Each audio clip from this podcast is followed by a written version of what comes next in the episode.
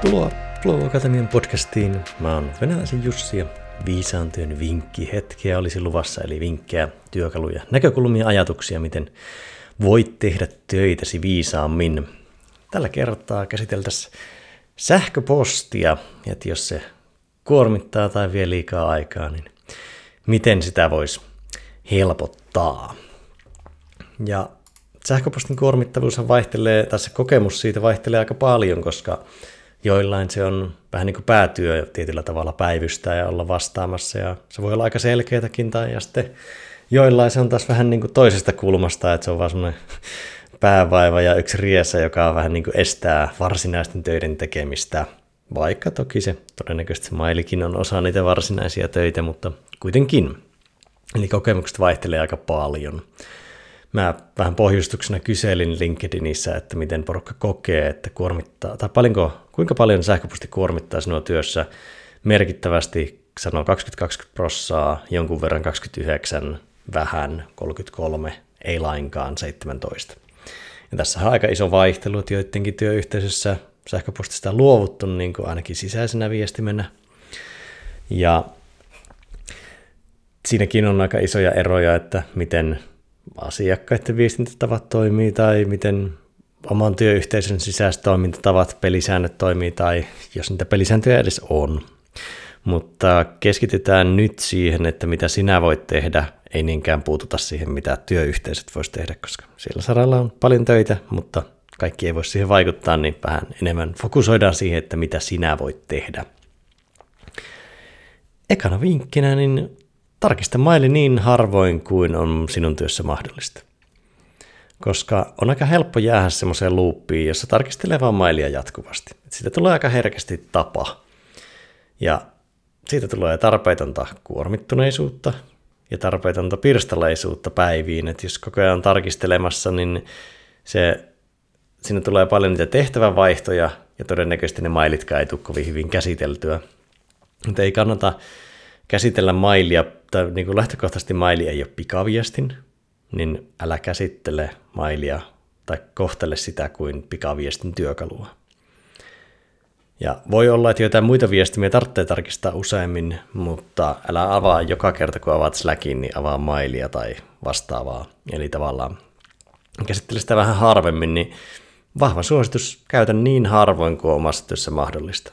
Joillekin se tarkoittaa kerran tunnissa jollain kerran päivässä, jollain kaksi kertaa viikossa, mikä se ikinä onkaan niin kuin sopiva sykli. Ja tärkeää tässä nyt on sitten se, että kun ihmisiä sitten pelottaa, että eihän se toimi, mutta juju onkin siinä, että sä käsittelet sen kunnolla sen mailin, kun avaat sen. Eli sä et vaan vilkase sitä ja jätä sikseen, vaan että sä oikeasti käsittelet silloin, kun sinä avaat sen, eli teet sen parissa töitä, etkä vaan vilkoile sitä. Ja loppupeleissä, jos mietitään sitä mailin toisessa päässä olevaa vastaanottajaa, niin onko sen kokemus keskimäärin niin loppupeleissä eroaksi siitä, että sä tarkistat mailin tosi monta kertaa päivässä, mutta et käsittele sitä, kuin että sä käsittelet sitä, että tarkistat harvemmin ja käsittelet kunnolla. Että se vastaanottajan loppukokemus voi olla about aika sama. Mutta sinun kokemus on täysin erilainen siinä pirstaleisuuden vähenemisessä ja kuormituksen vähenemisessä. Ja todennäköisesti saat myös käsiteltyä ne niin tehokkaammin ja paremmin. Ja ylipäätään hyvä muistaa, että joka tapauksessa ne ihmiset joutuu odottelemaan joskus sinun vastauksia aika pitkäänkin, että sä oot palaverissa tai sairaana tai lomalla tai mitä nyt. On joitain hektisempiä päiviä, jolloin et pysty vastaamaan, niin vaikka odottaa päivän. Niin miksi niitä tar- tai miksi sinun tarvitsisi tarkistaa maili vaikka 10 minuutin välein? Miksi se voisi odottaa tunnin välein tai vielä harvemmin? Ja se on just sitä tasapainon hakemista, että mikä niin kuin määrä, minkä määrä sä palvelet toisia ja minkä määrä sä palvelet ittees. Eli kun se mailissa helposti käy niin, että se alkaa, muut alkaa johtaa sinun työtä, et sinä itse, niin se, että sä harvemmalla mailin kyttäyksellä palvelet itseäsi, teet, pystyt tekemään keskittyneemmin hommia, saat asioita aikaiseksi, mutta sitten on kumminkin se toisten palvelemisen kulma, että ihmiset tarvitsee sitä jelppiä, sä oot kumminkin jossain määrin, tai monet meistä ovat palvelustyössä, niin se, että löytää sen sopivan balanssin, että palvelee toisia ja palvelee itseä. Seuraavana vinkkinä koske yhteen mailiin vain kerran. Koska silloin kun sä avaat mailin, tai ihan vaikka otsikkonkin näkeminen saattaa riittää, niin sinun mieleen avautuu uusi prosessi. Vähän niin kuin uusi ikkuna avautuu. Ja vaikka sä sulkisit sen sähköpostiohjelman, niin sinun mieleen jää kumminkin se hoitamaton prosessi, ja se kuormittaa vie kaistaa sille. Ja ainahan sä et voi hoitaa kaikkia maileja heti. Sä saatat vaikka tarvita jotain tietoa tai tehdä jotain siinä välissä, mutta pyri asiassa siihen, että sä kosket maileihin vaan kerran tai ainakin niin vähän kertoja kuin mahdollista, niin sä et niinku turhaan auon niitä prosesseja mielessä. Tuntuu pikkujutulta, mutta iso impakti, jos sä teet sitä joka päivä 10 mailin kohdalla. Kolmantena käytä Inbox Zeroa. Eli se on menetelmä, jossa tavoite on tyhjä inboxi jokaisen käsittelykerran jälkeen. Miten siihen päästään, niin kaikki mailit, mitä tulee, niin käsitellään niin, että ne poistetaan tai jaotellaan ne kansioihin. Jos jotain ei ehdi käsitellä, niin se voi pistää käsittelemättä kansioon. Hyödyt. Se, että sitä mailia on selkeä käyttää, kun sillä on vähän tavaraa. On palkitsevaa saada se inboxi aidosti tyhjäksi. Ja sitten niitä maileja ei jää käsittelemättä, että sä et hukkaa niitä maileja sinne isoon mailimereen. Käytännössä Tähän voi olla vaikea päästä jokaisella mailin käsittelykerralla, jos saat paljon sähköpostia, mutta idea on silti toimiva. No sitten, miten aloittaa, jos mailissa on, tai inboxissa on tuhansia maileja, niin aika mahdoton urakka lähteä tähän, niin no hätä. Teet vaan tällä päivämäärällä kansio vaikka 9.11. ja sitten tuppaat kaikki sinne ja aloitat puhtalta pöydältä tekemään tuota inbox zeroa. Seuraavana vinkkinä käytä valmiita mailipohjia. Eli jos sulla on paljon samankaltaisten sähköpostien lähettämistä, niin luo niille valmiita templateja siihen sähköpostiohjelmaan.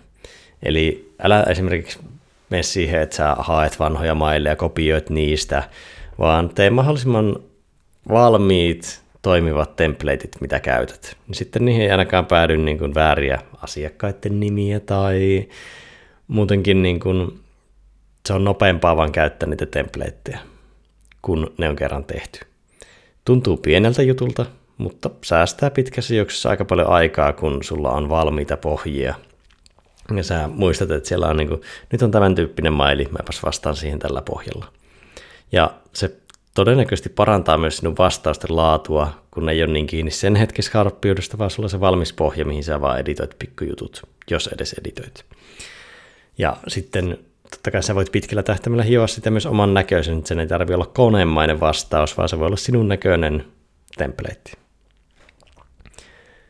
Viidentenä vinkkinä eroa maililistoilta ja merkkaa spämmi. Eli eroa systemaattisesti eri uutiskirjalistoilta – Tähän oli jotain palvelujakin jossain kohtaa, mutta ainakin nyt mitä kurkkasin, mitä itse käyttänyt, ne ei EUn alueella tuntuneet enää toimivan. Mutta tota, systemaattisesti vaan eroaa myös niiltä niin kuin asiakasrekistereistä tai firmamaileissa, kampanjoissa saattaa olla sellainen joku asiakasrekisteri tai poistelulistalta, niin poistat vaan systemaattisesti kaikilta listalta, missä et halua olla, ja sitten myös merkkaat spämmin. Eli älä vaan poista roskapostia, vaan merkkaa se, niin se sähköpostialusta tai ohjelma oppii, että mikä on roskapostia, niin se jatkossa tulee sinun silmille.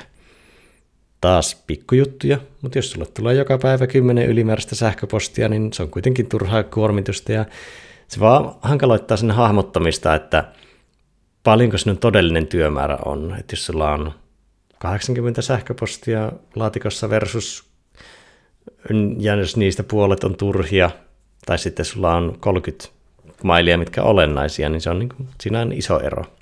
Että tota, siellä pystyy hahmottaa, mitä, mikä se todellinen työmäärä on. Niin tässäpä tämmöisiä, mailiin löytyy paljon muitakin vinkkejä, mutta tässä tämmöisiä muutamia yleisvinkkejä. Tärkeimpänä mun mielestä se, että tarkistaisi mailin tai käsittelisi tehokkaasti, tarkistaisi niin harvoin kuin mahdollista ja käsittelisi sen kunnolla – niin sillä on ei vaikutusta vaan sähköpostin käyttöön, vaan niin kuin kaikkeen sinun työntekoon ylipäätään, kun se on vähemmän pirstaleista, niin sanoisin, että sillä on niin kuin isoimpia impakteja näistä keinoista. Jos sisältö resonoi, niin tämmöisiä työkaluja, ajattelumalleja itselle viisaantyön pelinkirjan rakentamista, niin on viisaantyön päivässä, löytyy yksilöille tai voi tilata omalle tiimilleen. Kannattaa käydä kurkkasemassa flow-akatemia.fi. Tammikuulle nyt avattiin myös lisäpäiviä, kun niitä oli vuoden alkuun toivottu, niin voit aloittaa työvuoden viisaasti. Ja kuukausittain mä arvon nyt jatkossa Floatilla kirjan näistä sisällöistä ajatuksia oppeja LinkedInissä julkaisseiden kesken, niin siihen kannustus. Ja sitten Flow Academy sivuilta löytyy nyt myös tämmöinen uusi viisaantyön opas, niin kannattaa käydä kurkkaamassa, mitä muutakin maksutonta materiaalia siellä on. Niin kuullaan, nähdään tulevina viikkoina. Olkoon Flow kanssasi.